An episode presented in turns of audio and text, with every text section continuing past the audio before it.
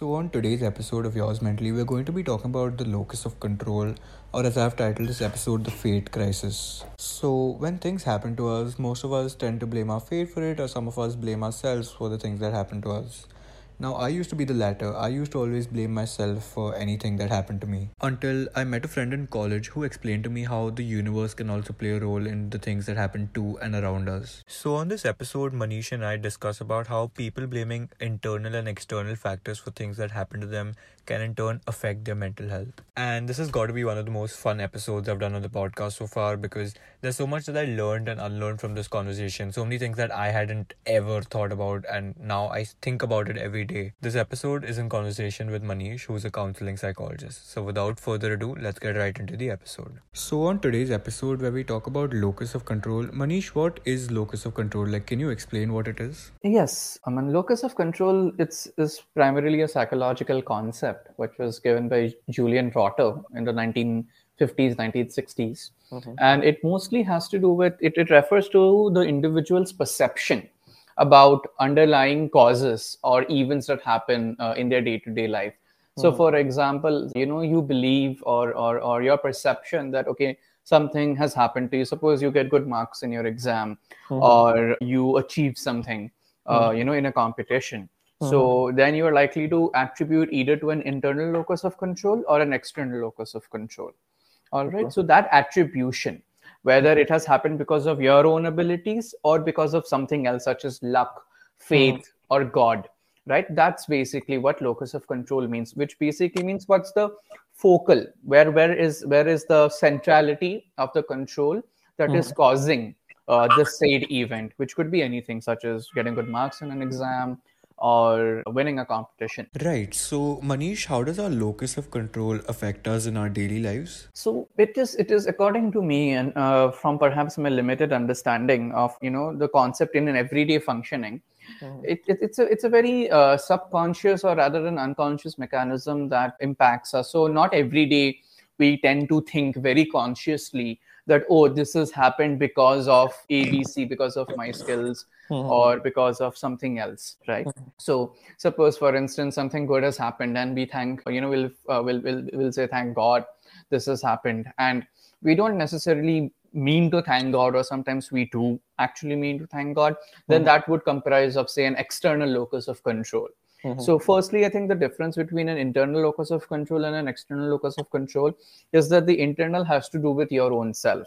Mm-hmm. So, if you're able to achieve something or you have done something and you believe that it is because of you that mm-hmm. it has happened, that is internal locus of control, such as believe in your efficacy, in your capabilities, uh, in, in your hard work. An mm-hmm. external locus of control, on the other hand, is uh, believe in something external contributing to this, such as faith, or oh i got lucky. Or like you know uh, suppose for instance god helped me or saved me. Right? Mm-hmm. so these are the two differences. So in in every life suppose you drive someone's driving a car and they're about to get into an accident and they just survived. Right? Mm-hmm. now you may attribute it to an internal locus of control to your driving skills mm-hmm. or that okay your car has uh, an abs so because of which you know the brakes stopped. And because of which you know you didn't get into this very bad accident or you could attribute to an external locus of control, such as God intervened and saved me from dying today. Yeah. So that would be an external locus of control, an example in an everyday life. Mm-hmm. Yeah.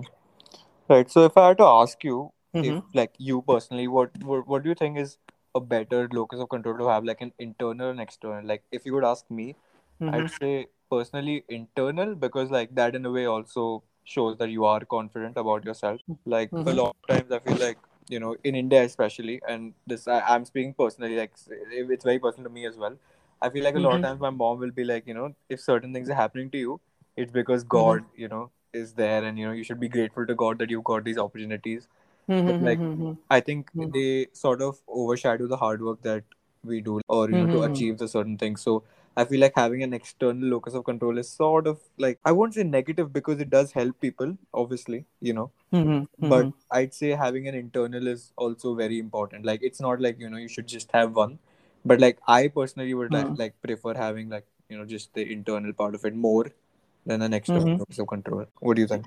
Yes, yes. I mean, I think I do agree with you to to a large extent, and at the same time, I'm mindful of the intricacies of, of say the locus of control. Mm-hmm. So yes, research does say that having an internal locus of control is better because you believe that you are in control, and as a result of which, you might be more resilient, have more endurance, and you know, just if there are things that are not going in your favor, mm-hmm. just more power and believe in yourself to basically, you know overcome your challenges or whatever if you have an internal locus of control an external locus of control might overwhelm you mm-hmm. while at the same time there is some balance also required between internal locus and external locus where uh, people with internal locus may be very very controlling or very anxious or very on edge like okay this is in my control and i have to control everything that mm-hmm. is within me right so it can take an, an, an extreme form as well whereas people who have external locus of control they can be a bit chiller, uh, laid back, but that can again also take more extreme form. So I think a balance between the two, with some points leading more towards the internal locus of control, would be a good combination.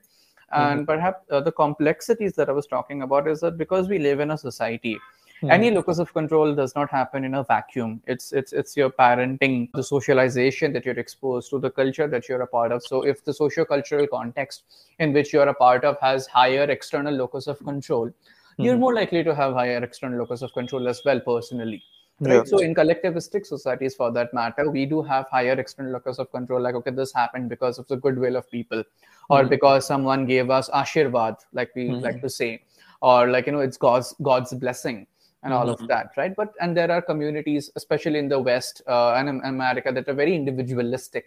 And so their locus of control is also more internal and that they did it because of their own hard work and you know capabilities.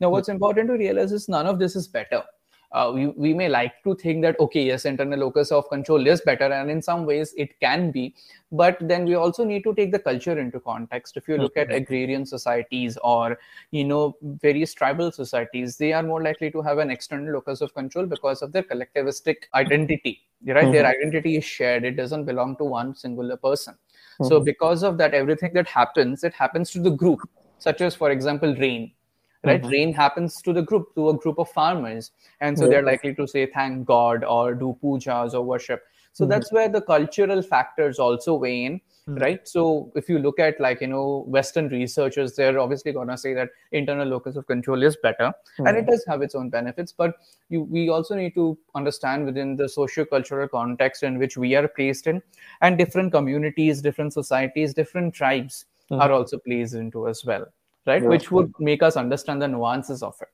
mm-hmm. yeah yeah and like also another thing i feel like in india mm-hmm. you'll see mm-hmm. a lot of times when something negative will happen with someone especially like you know traditional indian families they'll mm-hmm. always you know suppress it by saying jo hua achhe ke liye hua i'm pretty sure you must have heard that a lot right right right yes. and i feel like that affects their mental health because they're suppressing their emotions they're not like if anything bad that happens to them they're not like you know understanding why it's happening they'll just be like Joe or Chikluha and then they move on. Yes, yes. So basically, what also happens here in, in, in the example that you gave, Aman, hmm. is that when something bad does happen, right? And suppose, for instance, if we take the example of the pandemic as something bad happening, right, which hmm. is still ongoing. Now, that is completely out of our control. Like, yeah. we cannot control it, it is an external locus of control. Yeah. But at the same time, here, what is important is to focus internally right and how this external event this pandemic is impacting you internally hmm. right now that is something that i would i would say that okay not many of us and not just indians in particular but a lot of us don't indulge in like okay what is bothering us or how is it impacting us yeah mm-hmm. yeah. yeah i remember you mentioning in like the previous episode we did that you know Mm-hmm. you you hope that people don't suppress and they actually you know yes understand yes. what they're going through and actually face it like face their emotions yes Yes. Yeah. Yes. Yeah. Right. So, Manish, what are the two types of locus of control and how do they differ from one another? Like, if you are to very simply explain it. Yeah. Uh, like I was talking about, the two types are internal locus of control and external locus of control.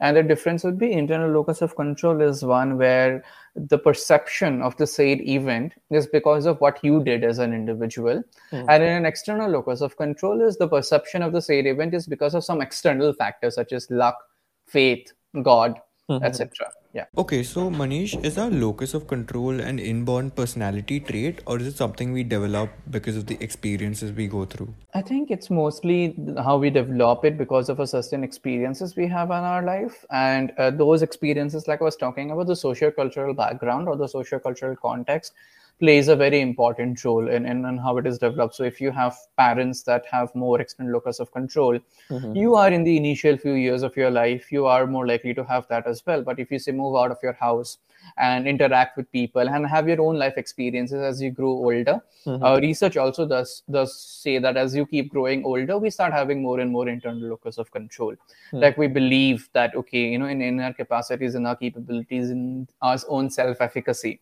mm-hmm. uh, to get something done. Right. And do you think having a certain kind of locus of control also affects like our personality in a in a way as we grow older? Like people who have mm-hmm. an internal locus of control have like a different personality type and people who have an external have like a completely different personality type oh i'm i'm not so sure about that i mean if i can very honestly answer that yeah mm-hmm. yeah because it's it's it's when you ask that it's not necessary there could be some correlation between say a particular locus of control and a personality type, but not necessarily causation.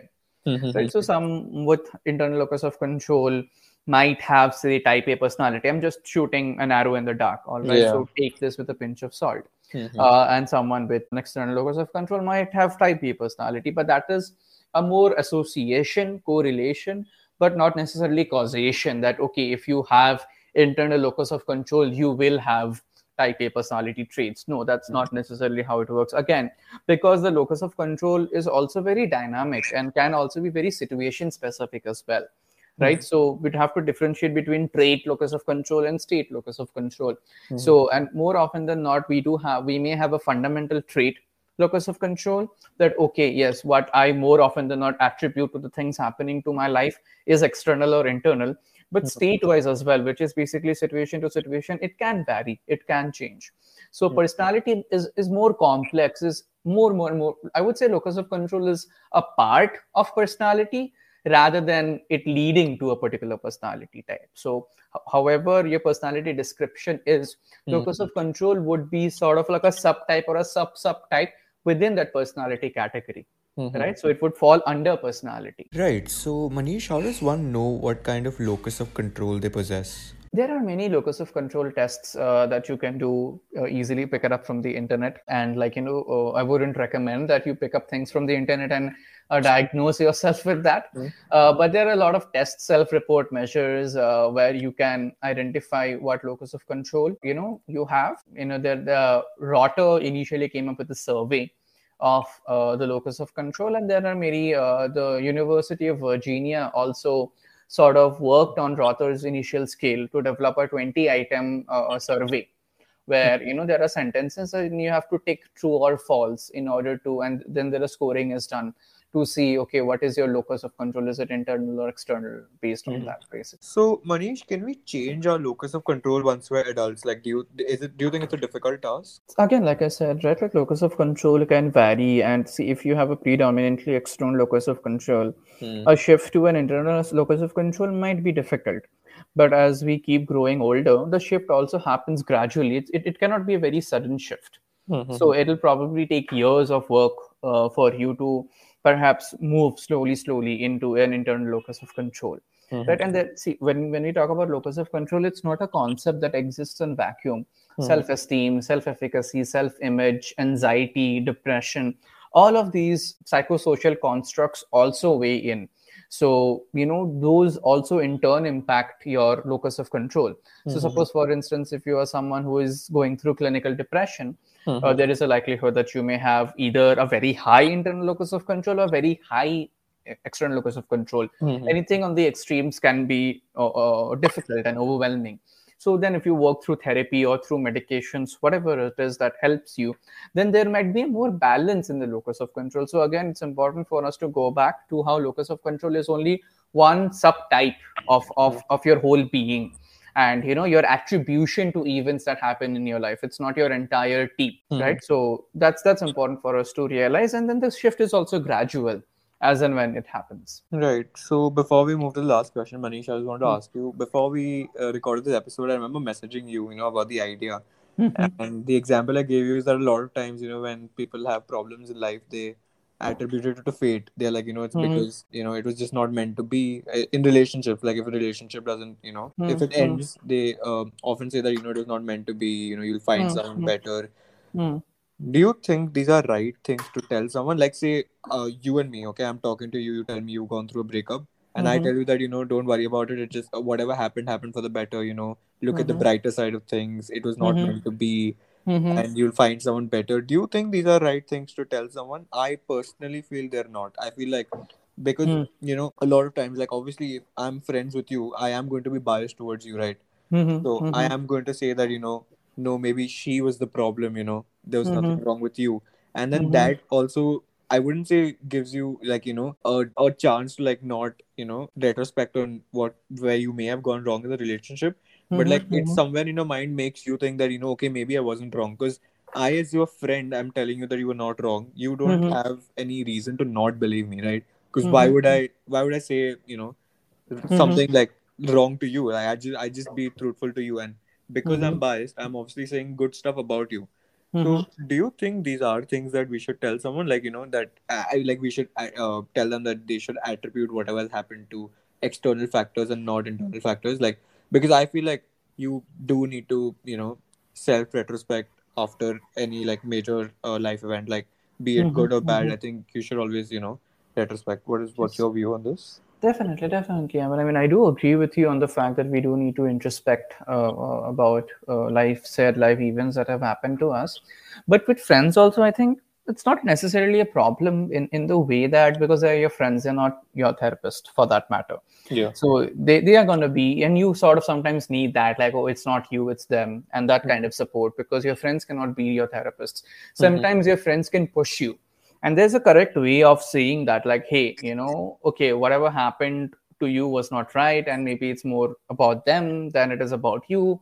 Uh, but i also feel that maybe this is something that you can go and talk to your therapist about maybe explore what this is happening if, if there's a particular behavior that is being repeated on multiple occasions and to just go and you know see, sort of talk about it to your hmm. therapist so the friends can support them because that's what friends are there for. They're not necessarily your life coach or mm-hmm. your therapist but at the same time the intentionality of the friend is important that okay yeah i i, I i'm going to love you and i'm going to support you and at the same time i also feel that you could talk to your therapist about it and see what this means and i think mm-hmm. that would be for the lack of a better word the right way uh, of going about it but yeah, them saying that you know if the first answer is oh it's okay that okay whatever happened happened for the good or it wasn't meant to be mm-hmm. i mean yes sure so for some reason it wasn't meant to be i don't think there's anything wrong with that mm-hmm. statement but that's not the first thing perhaps you would want to say because if there's a breakup that has happened the friend might be in a lot of pain and a lot of turmoil and, and, and a significant loss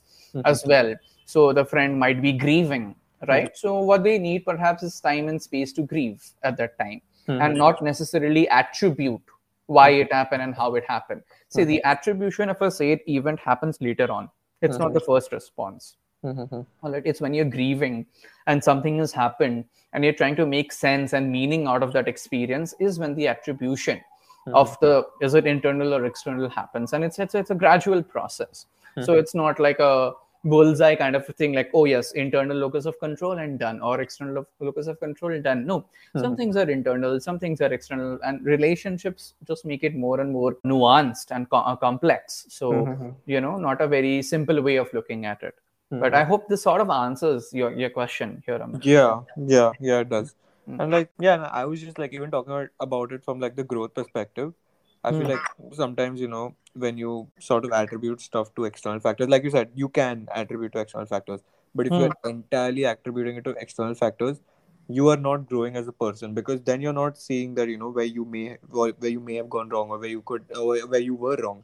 You are all the time thinking about, you know, how mm. external how the external factors were the reasons that this happened so I feel like you're also not growing as a person, you know. And, and I think that's okay as well. I mean, is what I would say that if someone is not growing as a person, I don't think everyone needs to grow.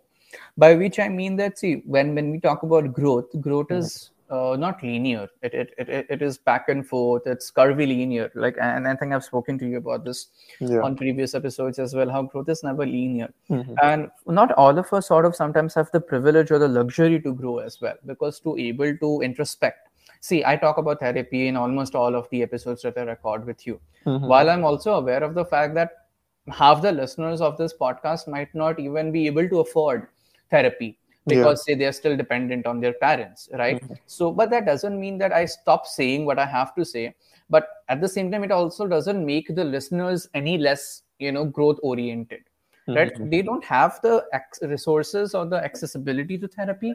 That's not their fault. So when we talk about growth as well not everyone can suppose you know grow or chase growth like it's mm-hmm. something that is to be chased. It will come to you. Let it come to you. And we need to be in a particular space mm-hmm. of mind and, and and heart as well and bodily as well in order to feel that we can grow mm-hmm. right so growth growth is also something that's we could actually talk about it in another episode in greater detail mm-hmm. how it's also thrown around, around a lot it's sort of become the catchphrase mm-hmm. growth growth psychological growth even for that matter but not all growth looks uh, neat and clean you mm-hmm. might end up coming up. growth doesn't look crisp neat and in a nice suit Mm-hmm. It probably looks like a messy hair come out of your uh, bed after a long nap, mm-hmm. right? And to the uh, onlooker, the person in the nice crisp suit mm-hmm. might seem like, okay, this is growth. And to the one with the messy hair and the messy clothes coming out of a nap might seem not growth, but we never know whose story is what. So you know, the mm-hmm. growth is growth can be messy, and not all of us can afford it uh, at, at, at all points in our life sometimes mm-hmm. certain things take more priority than our own personal growth and i think that's completely all right yeah mm-hmm.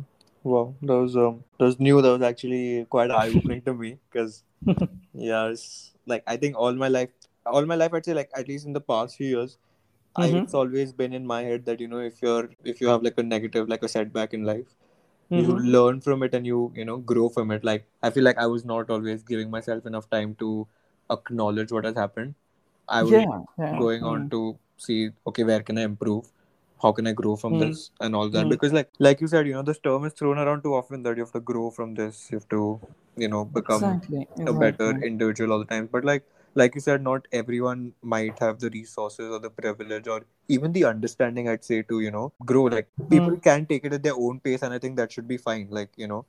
Of course, of course. Yes. Like so many times people will be like, Oh, you know, you're eighteen, grow up, you know do yeah, this, do yeah. that. I I feel like it's it's all right if you are going at your own pace. As long as you feel like you're all right doing what you're doing, it's completely okay. That's what. That's what. Take take your time. Like you know, anyone who's listening, take your time, and it's okay. It's it's it, it, it is chill. Like you know, everyone's just walking at their own pace, and it may seem like a race, but it isn't a hmm. race. And so you know, it's all right to walk slow or stand stand straight or lie down at times it's completely all right yeah doesn't yeah. mean you're missing out on something it might seem like that it definitely feels like that at times but mm-hmm. it not, it's not necessarily that yeah yeah and even with academics so many times like if you're definitely failing, especially with academics as well yeah, yeah. it's mm-hmm. like all the time oh okay now where do i do better how do i you know do better mm-hmm. in the mm-hmm. next exam i don't think people mm-hmm. take enough time to acknowledge that okay i have failed let that mm-hmm. sink in they're already starting to you know get ready for the next exam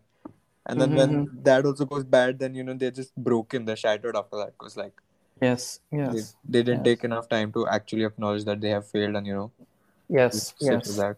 yes exactly so, mm. so lastly manish what are some major life events that have the ability to change our locus of control i'm not sure how to answer this exactly Mm-hmm. I mean, say suppose for instance, if you have a internal locus of control, for instance, again, just like you know, take it with a pinch of salt, mm-hmm. and then something happens is there's a death in the family. Mm-hmm. Now that death in the family can put you into post-traumatic stress or depression, as a result of which you might develop more external locus of control and all of that. So again, like I said, locus of control is sort of like a byproduct of what happens when we experience something. Mm-hmm. It's not the first response that we have.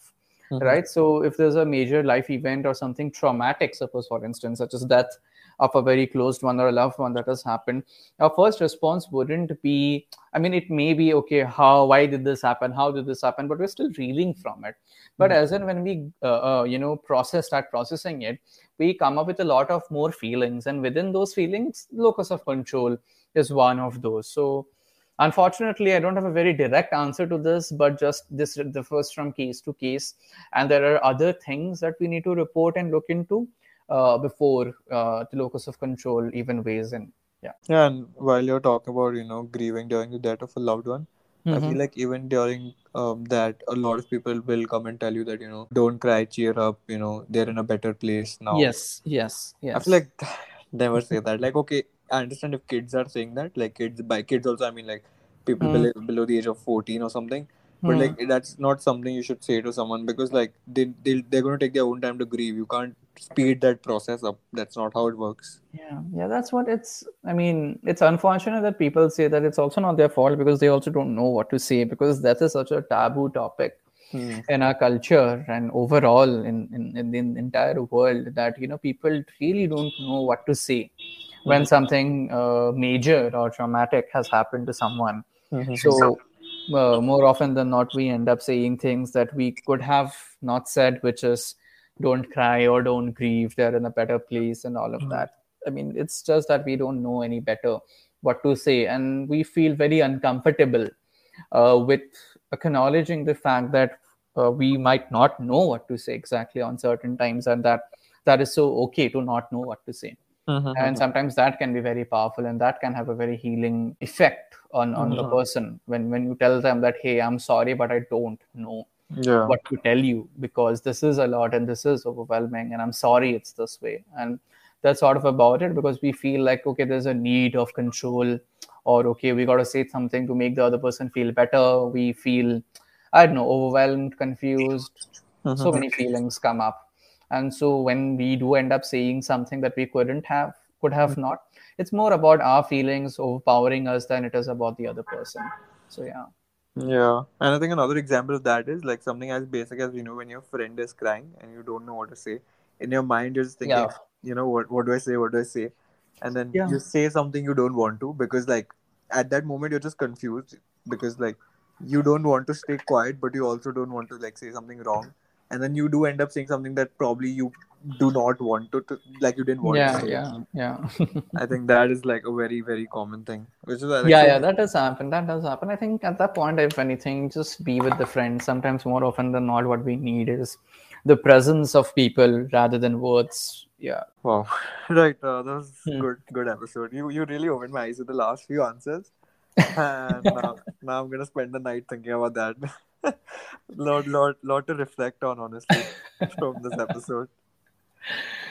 Just another uh, episode with Manish, I see. yeah, actually, it's like every other episode. Like, ah, man, अब रात को बैठ के मतलब थोड़ा reflect करना पड़ेगा. I'm glad. I'm glad. Yeah, but yeah, I really enjoyed that. Honestly, learned a lot. Like today, probably more than any other episode, I learned so much. Like at least personally, yeah. You keep saying that, Aman. And after every episode, I sort of start doubting myself. Like, what are you saying? no, I'm. I'm Save it for some special occasions. no, no, I'm for real. Like this, this, the whole, you know, the whole last part. I genuinely did not think about things that way, the way you explained it. yeah, yeah. Yeah, I feel like now it's just given me uh, a lot of dif- a different perspective to look at things. You know mm-hmm. um, in the positive light, obviously, not negatively. So, mm-hmm. yeah. So, thank you for that. yeah. Uh, I'm actually still, you know, thinking about that only. Like, it's just like so much to process. Well, take your time. Take your yeah. time. You don't have to process it. Process everything tonight. Yeah. Yeah. So yeah. Mm.